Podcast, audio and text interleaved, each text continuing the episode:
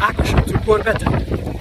Ó, már megint már mit találnak ki? Sziasztok, Barazsi Ákos vagyok, és előbb eljöttem itt az Újpesti STK-ba, simán a recepcióhoz csak egy vérvételi időpontot kérni, és nincsen semmi különösebb oka, hanem így a éves ellenőrzés, és amikor felvette az időpontot, vagy elkezdte mondani az időpontokat, akkor gyorsan így belekérdezett, hogy Ákos ön cukorbeteg? Hát mondom, most ezt honnan olvasta ki? Nem, mondom, nem, nem tudok róla legalábbis.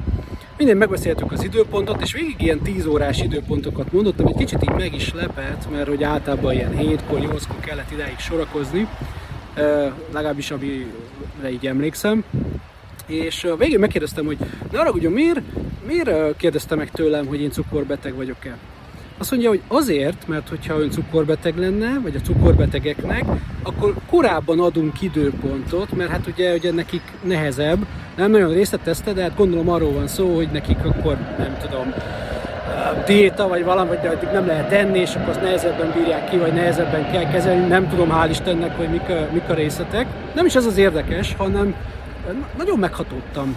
Tudjátok miért? Mert, mert, mert ez a törődés jele. És még itt ilyen, ilyen állami egészségügyi intézménytől ilyen szinten, ilyen egyszerűen, de mégis nagyszerűen nem, nem érzékeltem még. Egyszerűen a törődés jele az, hogyha mondjuk valamiért nehezebb, tehát hogyha mondjuk jön mindenki, ugye, mert előbb-utóbb mindenki eljut, ugye remélhetőleg vérvételre, akkor a, azon belül, a csoporton belül megkülönböztetik azokat, akiknek, akiknek mondjuk nehezebb ez a dolog, és akkor megpróbálják őket előrébb venni a sorra.